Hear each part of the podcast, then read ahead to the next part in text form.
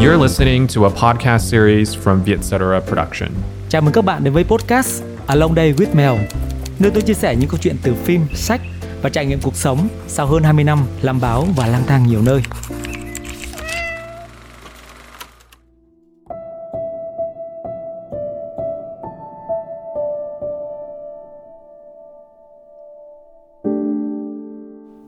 Hẳn là ai trong số chúng ta, đặc biệt là các bạn Gen Z, đều có thể kể tên một bộ phim của Studio Ghibli gắn liền với tuổi thơ hay tuổi trưởng thành của mình. Thậm chí với nhiều người, những kiệt tác hoạt hình anime của Ghibli như hàng xóm tôi là Toronto, Mộ Đom Đóm, Công chúa Mononoke, Vùng đất linh hồn, Lâu đài của Pháp Sư Hâu, Ponyo, Nàng công chúa trong ống tre và gần đây nhất là Gió nổi đều là những bộ phim yêu thích nhất có thể xem đi xem lại nhiều lần mà không chán. Thế giới tưởng tượng vừa diễm ảo vừa bay bổng của Hayao Miyazaki và thế giới hiện thực đậm chất thi ca mà nhân văn của Isao Takahata, hai bậc pháp sư lập nên studio Ghibli đã trở thành những huyền thoại, trở thành những tên tuổi lớn không chỉ của điện ảnh Nhật Bản mà còn của điện ảnh thế giới. Vài năm trước, sau khi hoàn thành bộ phim cuối cùng là Nàng công chúa trong ống tre, Isao Takahata từ giã cõi tạm ở tuổi 84, để lại một di sản điện ảnh không thể thay thế. Bậc pháp sư còn lại của Ghibli, Hayao Miyazaki, năm nay cũng đã 82 tuổi. Sau nhiều lần tuyên bố nghỉ làm phim và về hưu, ông lão với mái tóc bạc trắng và nụ cười hiền hậu ấy vừa ra mắt bộ phim cuối cùng của mình có tên là How Do You Live? Bạn sống thế nào? Hoặc sẽ được trình chiếu quốc tế với cái tên là The Boy and the Heron, cậu bé và con rực xám. Sau đúng 10 năm chờ đợi kể từ bộ phim gần nhất là Gió nổi ra mắt vào năm 2013,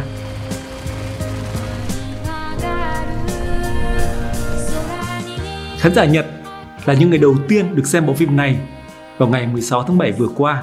Còn fan hâm mộ quốc tế thì phải đợi đến cuối năm để được thưởng thức tác phẩm cuối cùng này của Miyazaki. Trước khi bộ phim này ra mắt, giới truyền thông Nhật Bản và quốc tế hoàn toàn bất ngờ khi Studio Ghibli và Miyazaki quyết định không công bố hay quảng bá bất cứ thông tin nào liên quan đến bộ phim từ poster, teaser, trailer, nội dung tóm tắt hay dàn cast lồng tiếng cho bộ phim. Giữa thời đại mà mọi thứ đều được truyền thông quá lố tiền PR và marketing đôi khi còn cao hơn cả tiền sản xuất phim. Cụ Hayao Miyazaki chơi một chiêu khiến tôi chỉ biết bái phục và ngưỡng mộ. Vòng đời quảng bá của một bộ phim lúc nào cũng phải qua các bước như là poster, teaser, trailer. Trước vài tháng, có khi trước cả năm một phim phát hành. Đến khi bộ phim chuẩn bị phát hành thì ta hồ mà khu chiêng có mõ, ra mắt đoàn làm phim, tham dự liên hoan phim, rồi hàng đóng quảng cáo livestream trên các nền tảng trực tuyến đa phương tiện cả ngành công nghiệp điện ảnh nó phải vận hành như vậy rồi mà vẫn bảy thua ba thắng. Chưa ai dám bỏ ra 10 năm làm một bộ phim. Mỗi tháng chỉ vẽ được một phút phim 2D truyền thông thì đồn đoán đủ thứ. Thiên hạ sái cổ chờ đợi, rồi cụ Hayao Miyazaki mới đụng đỉnh tuyên bố một câu. Không thực hiện bất cứ một chiến dịch marketing hay PR nào cả. Từ chối tham dự cả liên hoan phim Cannes vì muốn tác phẩm mới nhất và cuối cùng của cụ đến với khán giả thông qua con đường thuần khiết nhất. Hãy đến dạp để xem với một cái đầu trông veo không bị giãn nhãn bởi bất cứ thứ gì. Dùng vô chiêu mà thắng hữu chiêu. Đấy là độc cô cựu kiếm, là kiếm pháp tự nhiên như nhiên, nước chảy mây trôi, phá bỏ mọi khuôn phép gò bó của phong thanh dương và truyền nhân chân chính, lệnh hồ sung trong tiêu ngạo giang hồ của cụ kim dung. Và trong thời đại truyền thông đa phương tiện luôn hoạt động hết công suất để thu hút khán giả này, Hayao Miyazaki dám tung ra chiêu này cho bộ phim mới nhất và cuối cùng của cụ. Chỉ có Miyazaki mới dám chơi như thế vì cụ là bậc pháp sư của linh hồn, người luôn chấp cánh cho chúng ta bay lên bằng sự bay bổng của trí tưởng tượng để hân thượng một bầu trời diễm ảo. Thế nhưng chỉ những khán giả Nhật Bản của suất đầu tiên mới đến dạp để thưởng thức bộ phim này với một cái đầu trông veo mà thôi. Còn những khán giả sau đó thì đã được tiếp cận với bộ phim với nhiều thông tin qua những bài bình luận trên báo chí và mạng xã hội. Bộ phim cuối cùng của Miyazaki nhận được những phản hồi vô cùng tích cực cả về chất lượng nghệ thuật lẫn doanh thu phòng vé. Trên nhiều diễn đàn phim ảnh quốc tế, đặc biệt là ở Hàn Quốc và Trung Quốc, hai thị trường lớn có lượng fan của Ghibli khổng lồ. Sự háo hức của khán giả dành cho bộ phim vô cùng nồng nhiệt.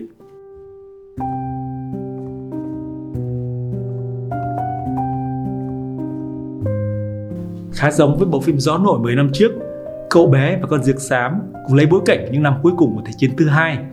Mở đầu bằng một trận ném bom của các đồng minh xuống Tokyo. Cô bé Mahito là người chứng kiến cái chết của mẹ mình khi bệnh viện bà nằm điều trị đã bị thiêu rụi Chấn thương về tuổi thơ này đã trở thành một trải nghiệm đau buồn, khắc sâu trong tâm trí của cậu và tưởng như không bao giờ vượt qua được nỗi đau này. Sau đó, cha cậu bé tái hôn với người em vợ, tức là dì ruột của Mahito và cả gia đình rời Tokyo để chuyển về sinh sống ở một vùng quê, nơi có một ngôi nhà lớn của ông nội cậu để lại. Tại đó, tại đó Mahito tò mò bước vào một tòa nhà bằng đá cũ đã bị bỏ hoang và gặp một con diệc xám biết nói tiếng người. Và cuộc phiêu lưu của Maito với con diệc xám để khám phá ra những bí ẩn của quá khứ, vượt qua chấn thương và mất mát để hướng về tương lai với một trái tim rộng mở. Qua những dòng tóm tắt đầu tiên đó, ta thấy thế giới vừa hiện thực vừa kỳ ảo của cậu bé và con diệc xám không phải là quá xa lạ với những người hâm mộ Miyazaki. Nhưng cho dù thế giới kỳ ảo ấy có được kế đi ký lại đi nữa, những dấu ấn và sáng tạo bậc pháp sư này vẫn khiến khán giả xúc động. Nhưng có lẽ Trước khi chờ đợi để được thưởng thức tác phẩm mới nhất này của Miyazaki, tôi xin điểm lại một chút những dấu ấn không thể phai mờ của hãng phim và vị đạo diễn kiệt xuất này để lại cho chúng ta. Nói đến Studio Ghibli là nói đến những tác phẩm hoạt hình anime vô tiền khoáng hậu của hai đạo diễn lão làng, hai người sáng lập và đồng thời cũng là hai bậc pháp sư của linh hồn Hayao Miyazaki và Isao Takahata. Xưởng phim Ghibli được thành lập vào ngày 15 tháng 6 năm 1985 sau thành công cả về thương mại lẫn nghệ thuật của bộ phim Nàng công chúa trong thung lũng gió vào năm 1984 do Hayao Miyazaki biên kịch đạo diễn và Isao Takahata giữ vai trò sản xuất. Họ là hai người bạn, hai đồng nghiệp từng làm chung nhiều năm trước ở các xưởng phim hoạt hình nổi tiếng của Nhật Bản như là Apro hay là Nippon Animation. Miyazaki được xem là một trong những đạo diễn phim hoạt hình vĩ đại nhất của Nhật Bản. Thông qua sự nghiệp kéo dài 5 thập kỷ với khoảng 30 bộ phim có cốt truyện giải trí nhưng có giá trị thẩm mỹ và tư tưởng, xây dựng nhân vật hấp dẫn và hình ảnh ngoạn mục.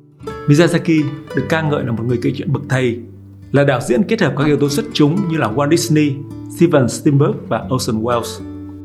Năm 2001, ông là đạo diễn phim hoạt hình Nhật Bản đầu tiên và đến giờ vẫn là người duy nhất thắng giải Oscar cho phim hoạt hình xuất sắc nhất với bộ phim Vùng đất linh hồn. Và tháng 11 2014, ông trở thành nhà làm phim Nhật Bản thứ hai sau huyền thoại Akira Kurosawa, được trao giải thưởng Oscar danh dự vì sức ảnh hưởng của ông đối với phim hoạt hình nói riêng và điện ảnh nói chung.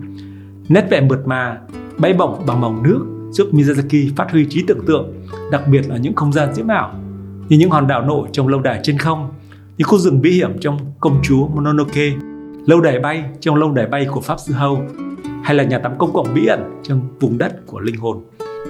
Các bộ phim của ông đậm chất sử thi, đề cao yếu tố nước quyền với những nhân vật trẻ tuổi đóng vai trò quan trọng. Ngoài chất kỳ ảo và trí tưởng tượng, hầu hết các phim của ông đều có chủ đề mang tính thời cuộc, sức mạnh của thiên nhiên, tác động của môi trường do con người tạo ra. Đôi lúc, ông trở về thế giới tuổi thơ thần khiết như hàng xóm tôi là Totoro với những nhân vật hoạt hình vô cùng đáng yêu và được chọn làm biểu tượng cho xưởng phim Ghibli. Miyazaki không viết kịch bản trước mà bắt đầu từ các bản vẽ phác họa. Vì thế, nhân viên của ông không biết bộ phim sẽ kết thúc như thế nào. Khi thực hiện bộ phim Spirited Away, ngay cả tôi cũng không biết bộ phim sẽ đi theo hướng nào. Có ai biết rõ về thế giới này đâu và tại sao phải cố để hiểu một bộ phim. Ông từng nói như vậy. He storyboards the entire film himself. He essentially writes in pictures and and even he isn't sure exactly where it's going to go when he starts.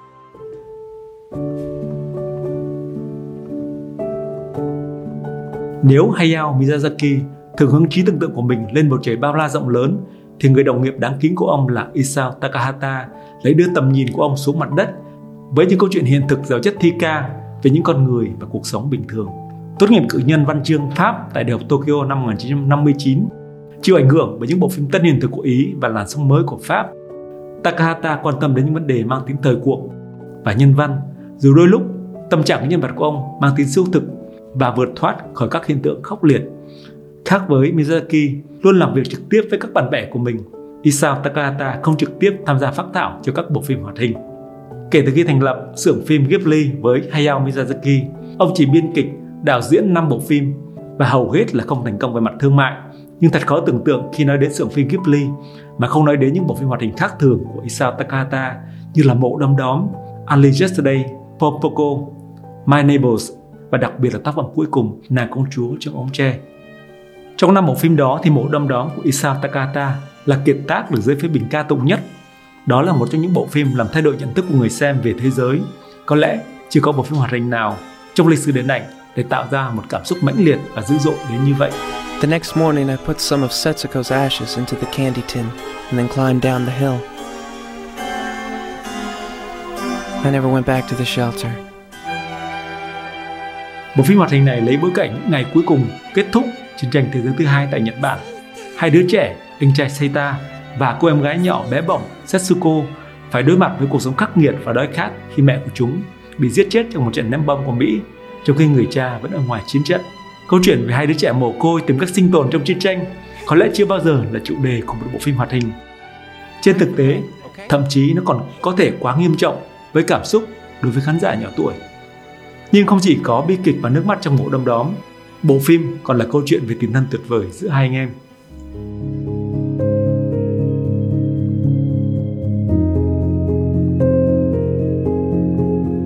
Cho dù khác nhau về phong cách kể chuyện cũng như nét vẽ anime, những bộ phim của Miyazaki hay Takahata đều có một điểm chung là đề ca những câu chuyện đậm tính nhân sinh, là những người cùng thời và sinh ra trước Thế chiến thứ hai. Cả hai ông đều muốn tái hiện những ký ức đau buồn này của Nhật Bản trong những bộ phim của mình. Tất nhiên, mỗi người đều có một cách biểu đạt khác nhau. So với mộ đom đóm khiến khán giả nhòa lệ, những bộ phim khai thác chiến tranh hay sự tổn thương của trẻ em trong phim của Miyazaki mang tính tích cực hơn. Trong cuốn sách Thế giới Miyazaki của tác giả Susan Napi, Miyazaki khẳng định ông không coi nghệ thuật là công cụ xử lý những tổn thương. Ông nói, tôi không nghĩ tôi là kiểu người có chấn thương tinh thần và cố gắng biến nó thành chủ đề của những bộ phim hay truyện tranh mà tôi sáng tác. Miyazaki ám chỉ rằng hầu hết mọi người đều trải qua chấn thương. Đó là thứ mà ai cũng có. Cho dù bạn mang nó cẩn thận bên người hay cố gắng chôn giấu hoặc biến nó thành một thứ gì khác. Thay vì tập trung vào sự tổn thương, Miyazaki nhấn mạnh tầm quan trọng của sự kiên trì. Nếu bạn băn khoăn rằng liệu những vết thương có bao giờ được chữa lành hoàn toàn hay không, thì với tôi, câu trả lời là không. Tất cả chúng ta đều phải chịu đựng, không có sự chữa lành tuyệt đối. Ông gọi những vết sẹo cảm xúc là một phần cơ bản trong tồn tại của con người mà chúng ta phải sống chung với nó.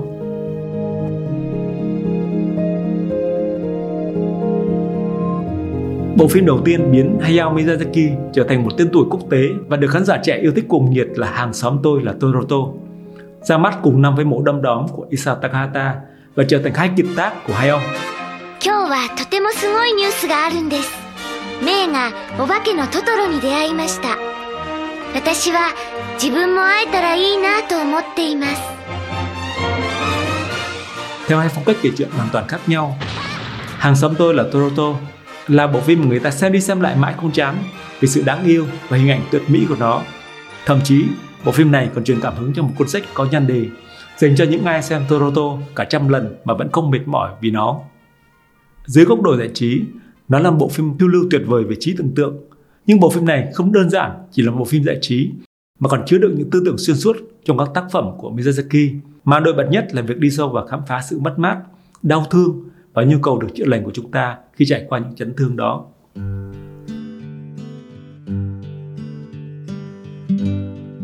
Trong cuốn sách Thế giới của Miyazaki, tác giả nhà nghiên cứu Susan Napier nói rằng những tư tưởng này bắt nguồn từ thời thơ ấu của Miyazaki khi cậu bé thiếu đi sự chăm sóc của mẹ vì bà phải chống chọi với bệnh lao.